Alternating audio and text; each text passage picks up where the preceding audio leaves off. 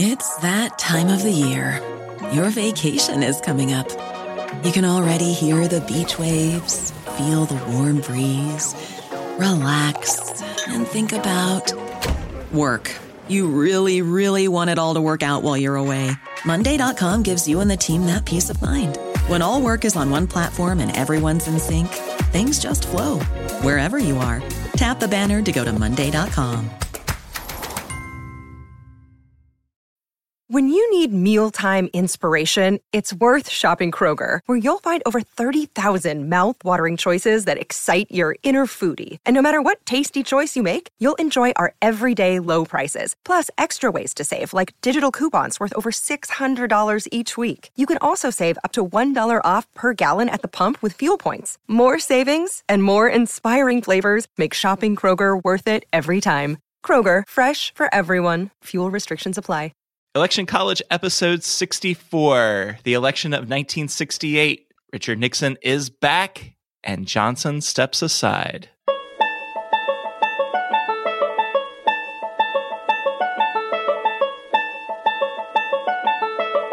Let's throw a political party.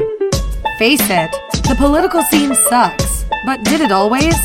It's time for Election College, and class is in session. Now, your hosts, Jason Goff and Ben Smith.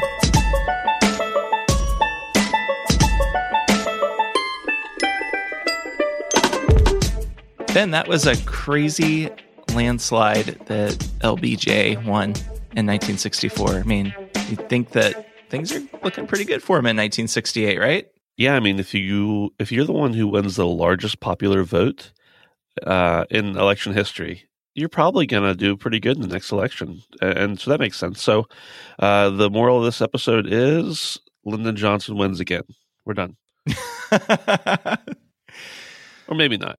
Right. I mean, Johnson was known for a lot of things. Um, you could you could have a a very rosy view of his presidency, right? He mm-hmm. had this whole thing about going to war on poverty and the Great Society. He uh, had a lot of civil right legislation passed during his administration. He really continues uh, Kennedy's fight to go to the moon. And yet, there are a couple of things that Johnson is also known for. He's also no- noted for being the president during a lot of the rioting that was going on in the streets because of um, the civil rights issues and um, just that not actually being lived out very well. Uh, also, um, well, Vietnam yeah, we've got the we've got the Vietnam War, arguably one of the most controversial wars that the states have been in. A few recently, of course, are pretty controversial, but you've got the the counterculture happening of the, of the hippies. You've got a lot of activism happening on the left. You've got the Black Power movement coming out, like Jason was saying, with uh, the civil rights legislation not being really carried out and people still feeling devalued and undervalued, of course. And then you've also got everything else happening. You've got kind of this weird state of things as the older generation is losing power and they're trying to grasp it desperately. And the younger generation is taking it by storm, taking it by force. So a lot of a lot of things are happening here in between 1964 and 1968 specifically. Yeah, and 1968 particularly was a huge, quick transition because the Vietnam War was actually going our way, if you want to say our as Americans. It was going quite well, but then in early January, the Chinese start helping out Vietnam and they launch a huge initiative called the Tet Offensive. And I think a lot of us have heard about the Tet offensive, but how do we sum it up quickly, Ben? Uh, yeah, I don't know that we can sum it up quickly. Needless to say, things look like they're going well for the Americans and the South Vietnamese, but the the Vietnamese communists in the north just start going crazy and attack the South. And the war shifts. And Johnson wants to send more troops, namely draft people who are in the draft.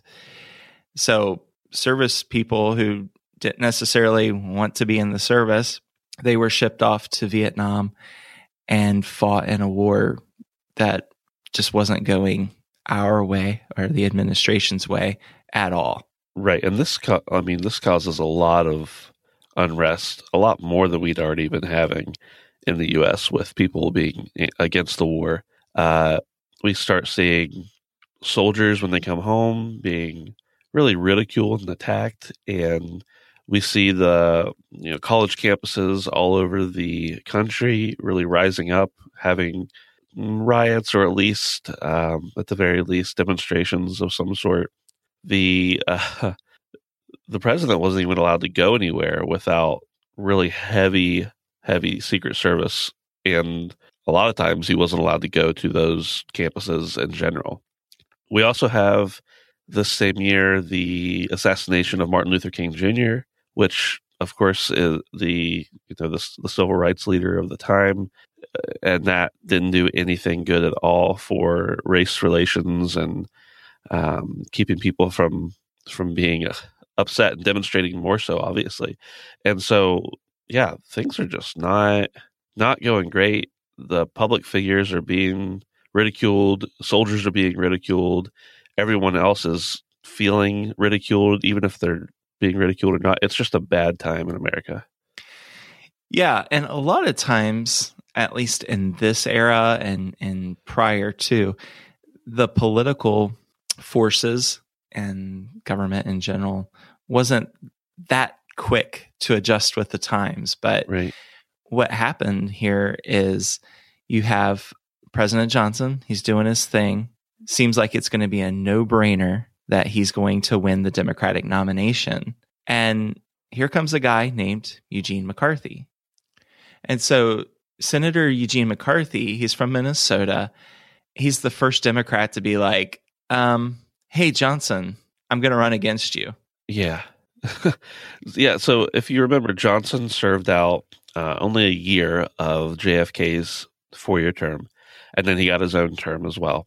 And then things go sour for him and for the country at large. And like Jason said, McCarthy comes in and kind of starts building momentum. Uh, he nobody else had really run wanted to run against Johnson, and as soon as McCarthy threw threw his hat in the ring, everybody else was like, "Oh, me too." right. So it is interesting because it's 1968 and we are just now in New Hampshire. So the New Hampshire primary comes along. And I mean, now you're preparing for New Hampshire a year ahead of time, right?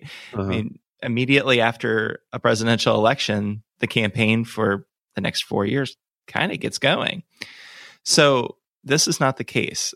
You only have one opponent, one viable opponent at this time with McCarthy versus Johnson. And McCarthy just throws in all kinds of resources into winning New Hampshire. Yeah, and he really gets a good boost because he knows that if he doesn't win New Hampshire, he's probably not going to win anything else. So he just throws everything he has, uh, which isn't a lot, but he throws everything he has at New Hampshire, just hoping to get that that vote. And he he does a good job. I mean, he he's got all sorts of young college students on his side. Um, they're you know they're rallying for him. They're making uh, changes in their appearance for him in order to support him. They take up his cause too, and they go out. They're they're one of the first kind of uh, really active campaigns by people who are not directly related to the well, I say active campaigns, guerrilla campaigns, I guess you could say, right? Um, by people who are not directly related to the to the person who's running, and it just goes swimmingly for him, right? So McCarthy ends up winning 42% of the New Hampshire primary. Johnson gets 49%. But it's not just, oh, yay, Johnson won the primary. McCarthy really is legit. And you've got Robert Kennedy, and he's like, hmm, I really hate Johnson. Yeah. I I'm going to enter this thing. And keep in mind that this is only March the 12th, right? uh-huh. So by the time March 31st rolls around, LBJ goes on TV and he's like America's sons, they're they're off fighting in Vietnam.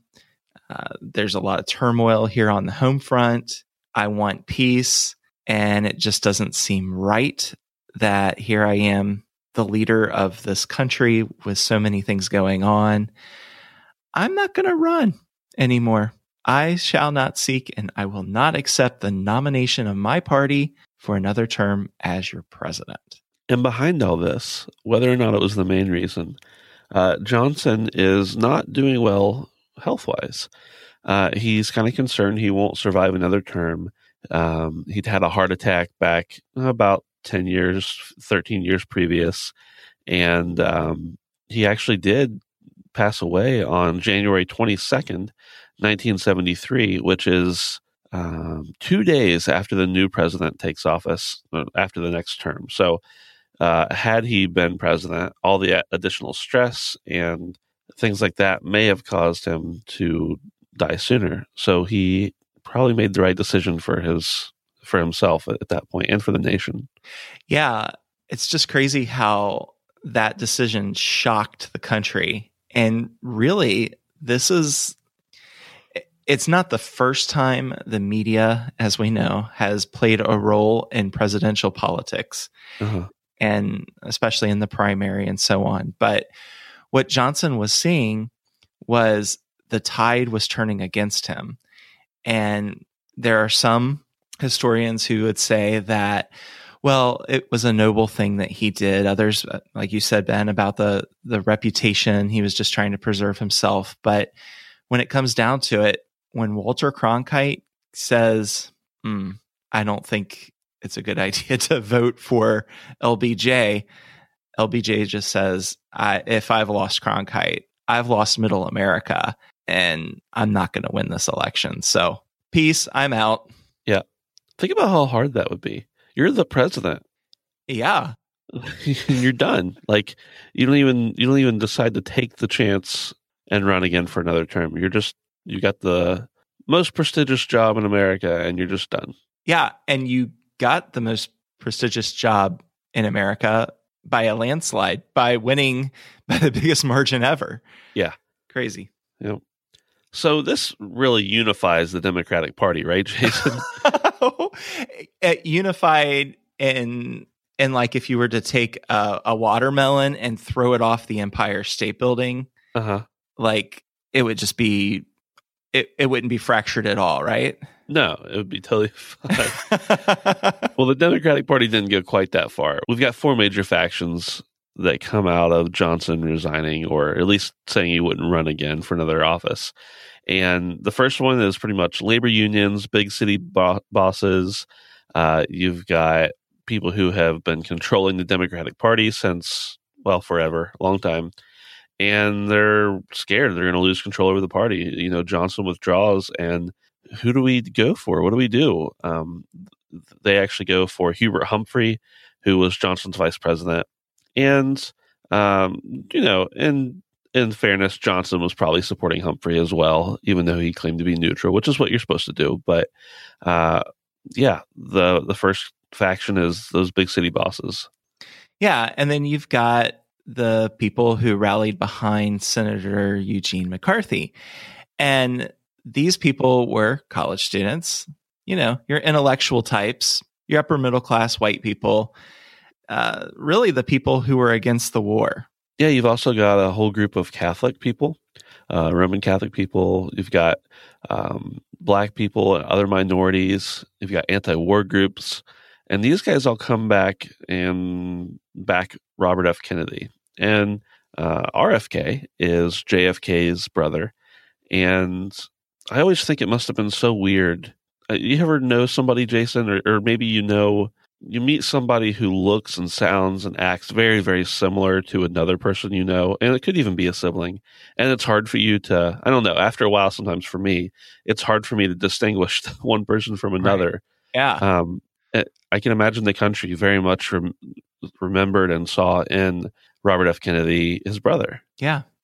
Yeah, definitely. And then you had um, the fourth group, and they were these white Southern Democrats, and these this was the older group. So they were like uh, the New Deal people who really. I, I keep on thinking of that, you know, song, Song of the South. You know, that mm-hmm. group that was like, you'll never get a rich man to vote like that. And they was talking about FDR. And, and so these people were those who uh, were very much behind George C. Wallace. Um, th- those who decided not to go with Wallace, who decided to stay in the party, they were supporting uh, Hubert H. Humphrey. Right. Yeah. And Wallace being a contender here really comes into play a little bit later, but we'll get there. Uh, but Wallace is a good name to remember. Right. So Vietnam really has an impact on the Democrats because you've got Johnson, who is really he's the guy responsible, uh, whether you like him or not. He's responsible for sending more troops into Vietnam and continuing the fight.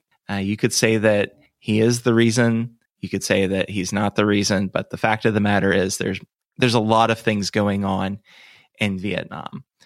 Uh, another dynamic, Ben, to consider with Johnson is that he's thinking before he steps aside, he's thinking, you know what?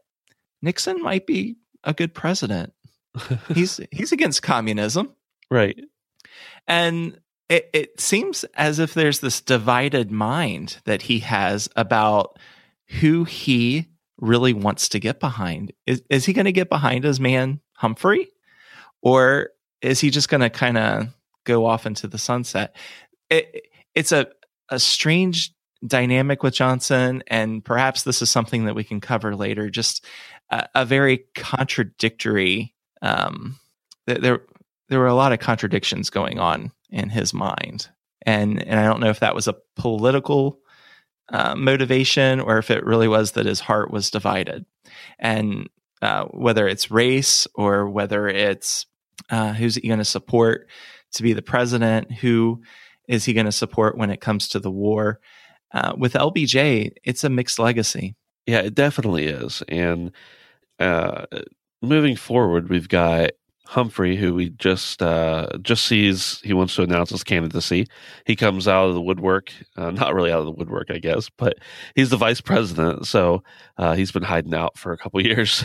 and, right uh, he comes out and announces his candidacy. And then uh, Robert Kennedy actually is successful in four big state primaries Indiana, Nebraska, South Dakota, and California. And then McCarthy gets six of them. Uh, and this um, this is good for everybody involved, except that in campaigns where they campaigned directly against each other, so like they were both fighting for equal territory, uh, Kennedy won three of those primaries, and um, Humphrey Humphrey didn't compete in the primaries at all. right. So it really is a divided country. It's a divided party. So on June 4th, Kennedy beats McCarthy in California by the slimmest of margins. It's 46 to 42%. McCarthy's like, no, I'm going to, I'm going to hang in there. And Kennedy is shot shortly after midnight on June the 5th. Yeah, so Kennedy had just given his victory speech in Los Angeles, and um, they're getting ready to go. And Kennedy and five other people were shot by Sirhan Sirhan. And uh, Sirhan Sirhan was a Christian Palestinian guy who hated Kennedy because he supported Israel. And so Sirhan admits, yeah, it was me. Uh, he gets convicted of murder and today, as of 2016, February 2016, he is still in prison. Um, you know, there's been a lot of why he is still in prison and uh, debates on whether or not he should be in prison. Um, he's been told he's told people he was brainwashed and he was a patsy for someone else. But what we do know is that Sirhan Sirhan definitely shot Robert F. Kennedy. Yeah, it's crazy because just recently he was up for parole and just strange. Yeah, definitely. So, the 1968 Democratic National Convention, which happened in Chicago, was a crazy affair. And it's worth noting that there's only been one Chicago convention since 1968. And that was in 1996 when Clinton, um, Bill Clinton, was um, renominated. So, not a huge controversy in 1996 with Clinton's renomination as a Democratic candidate uh, as the incumbent. Um, and it was for this reason because do we say hell broke out? I yeah, mean, I think it's fair. Everything happened in the 1968 convention.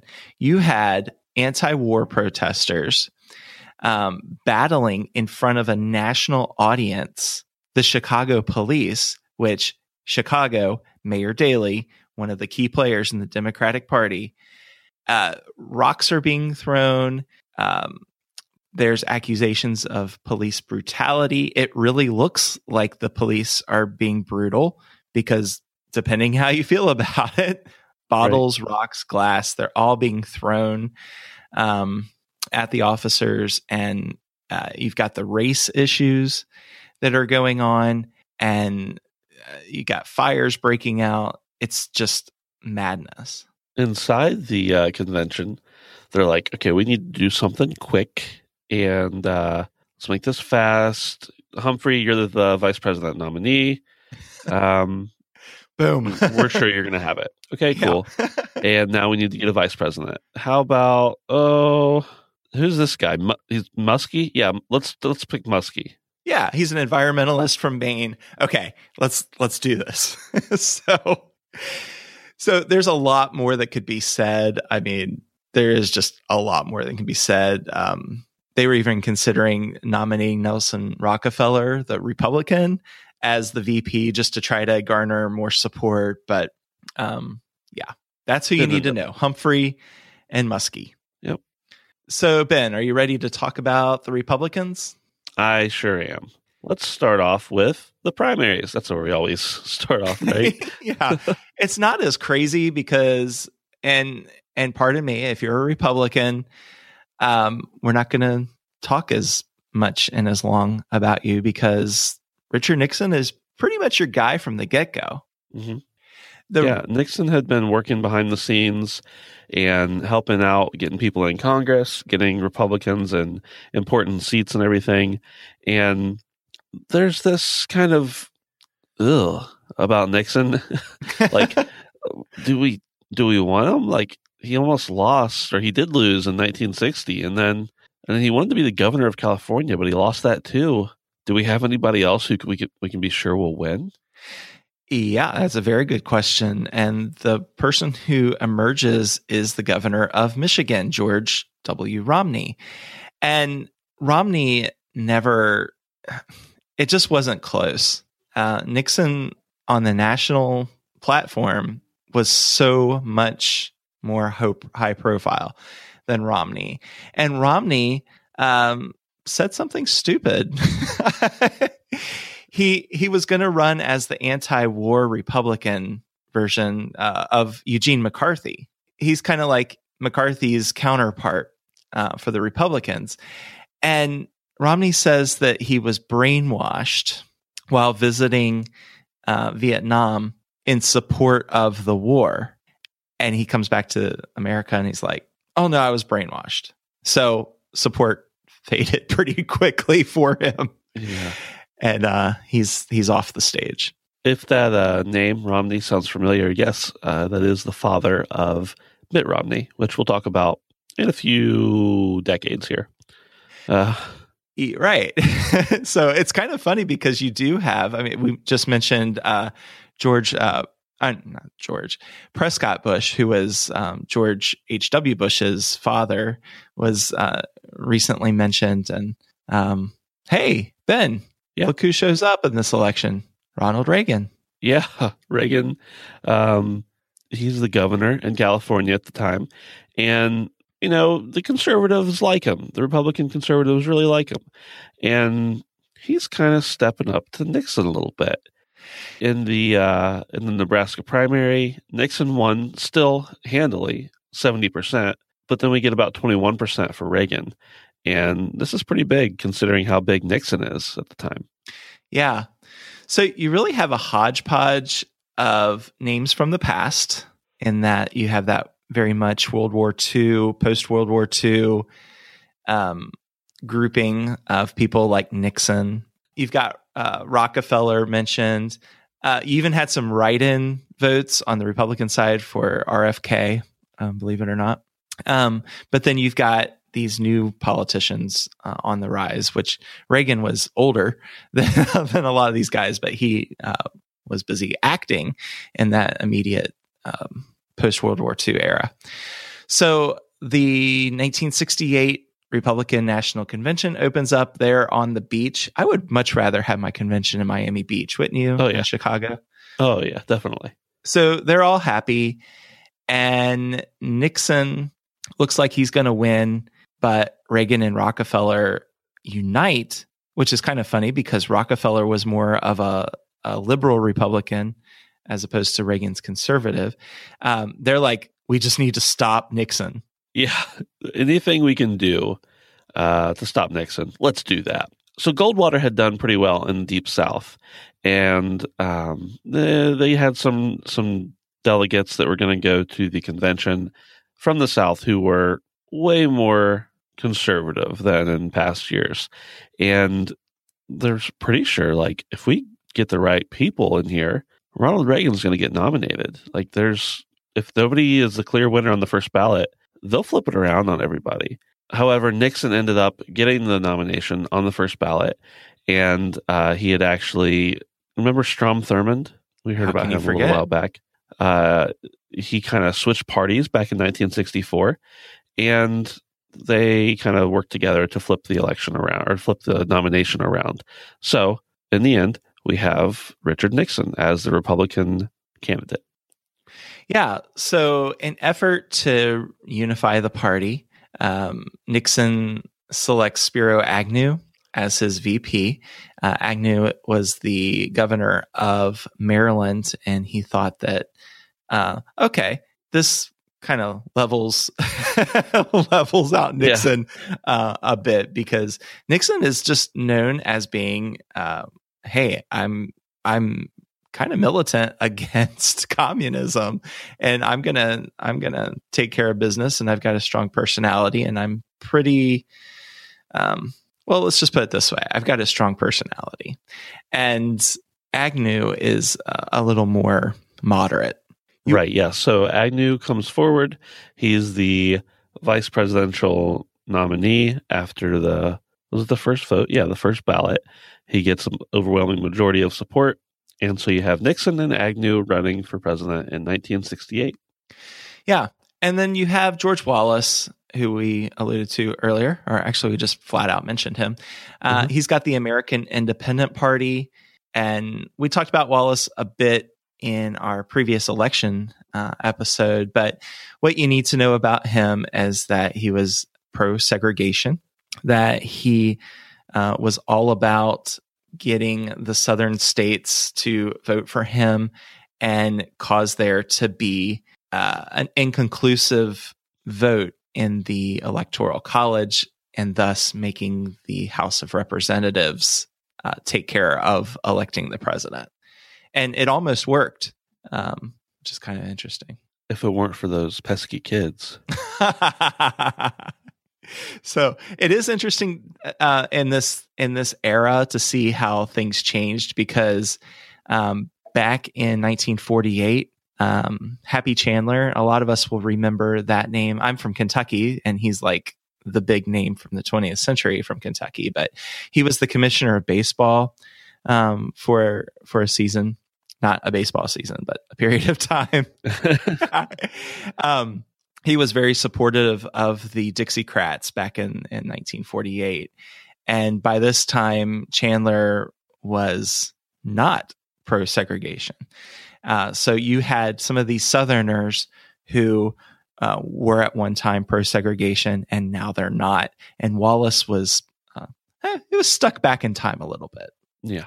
So we also have a few other parties and other candidates. We'll mention them briefly here. Uh, we also had Eldridge Cleaver, and he was running for the Peace and Freedom Party. Interesting thing about Cleaver, he um, wasn't old enough to run, so I don't know why he was. Maybe he just wanted, had something he wanted to say, which is great. He wanted to be Uh, mentioned in the wouldn't- podcast. Yeah, he wanted to be mentioned in the thing he didn't know is possible in technology. Uh, he uh, he really had something to get out there, so he did. And then we have Henning Blomen for the Socialist Labor Party, Fred Halstead for the Socialist Workers Party, E. Harold Munn for the Prohibition Party. Which, come on, guys, aren't we past this now? We already passed like two amendments about it. And uh, Charlene Mitchell, and she's actually the first African American woman to run for president, and she was running for the Communist Party. Very fascinating. So, really, the Nixon campaign was all about restoring law and order. You can imagine that in 1968, with the assassination of Martin Luther King, the assassination of Robert Kennedy, um, the violence at the Democratic National Convention, which really wasn't isolated to Chicago. It was just that was the big public event. There were riots going on all over the place. Um, Nixon was the guy who was going to restore order, and Humphrey was the guy who was going to expand LBJ's Great Society programs. Yeah, and Humphrey actually, after the convention, uh, he had trailed Nixon by double digits in almost every poll around, and nobody thinks he has a chance. I mean, come on, he he's he's just the vice president. Like, who votes for the vice president, right? Uh, the uh, Time magazine said the old Democratic coalition was disintegrating, with untold numbers of blue collar workers responding to Wallace, uh, Wallace's blandishments. Negroes threatening to sit out the election, liberals dissatisfied, or I'm sorry, disaffected over the Vietnam War, and the South lost. And so everybody's calling, like, okay, you've got everybody against you. You've got even the people who are supposed to be for you against you. And uh, Humphrey's like, okay, that's cool. I'm going to get it back. And I'm going to get away from Johnson. I'm going to take over this Democratic Party and I'm going to attack Wallace as a racist because that will uh, show my position on things. And he also stops going by Vice President Hubert Humphrey. He says, I'm the Democratic candidate. I'm not just the vice president anymore. So call me that. And his momentum just like swings pretty heavily, really quickly there. Yeah, by the time October comes around, Humphrey is he's really taking charge of the traditional Democrat vote. Um, I don't want to just blow off the fact that Wallace was a genuine contender for the presidency. Um, he was. He had a lot of support, but all of this effort that Humphrey put into um, making Wallace look like a fringe candidate that he represented those those as you said Ben those dark um, parts of uh, America's past. Uh, Humphrey really took advantage of that, and by the time October runs around, it's it's looking pretty good for Humphrey. Although Nixon is still a bit of a powerhouse. Hey, Jason, do you want to go ahead and move on to talk about the election? Yeah, it's crazy because it's really close. Yeah. uh, the networks did not call the election until the day after uh, the votes were cast. And the key states really were California, Ohio, and Illinois. And Nixon took those, and Humphrey didn't. Nixon um, was really complimentary to Humphrey because he knew what it was like to lose a close one. Um, Humphrey called him and said, uh, Hey, dude, you won. I lost. yeah. So we see this election as being a really realignment of politics, I guess you could say, in America. And I mean, we got 30 years of Democrats being the majority party. We've got Democrats winning most of the presidential elections during this time. They're really in a heavy rebuttal to the Eisenhower administration.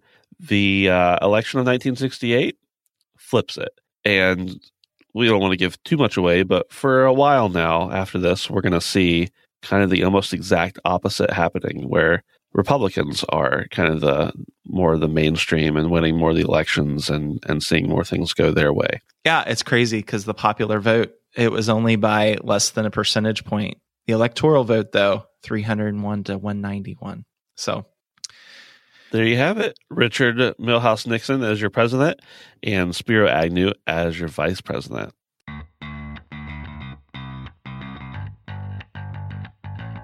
So, Ben, this has been a very long episode, but many people are going to remember this. And um, I'd love to hear your thoughts about the 1968 election. We are on social media Twitter, Facebook, Instagram at Election College. And we would love it if you stopped over to iTunes to leave us a review and a star rating. We're really appreciating all those that we get.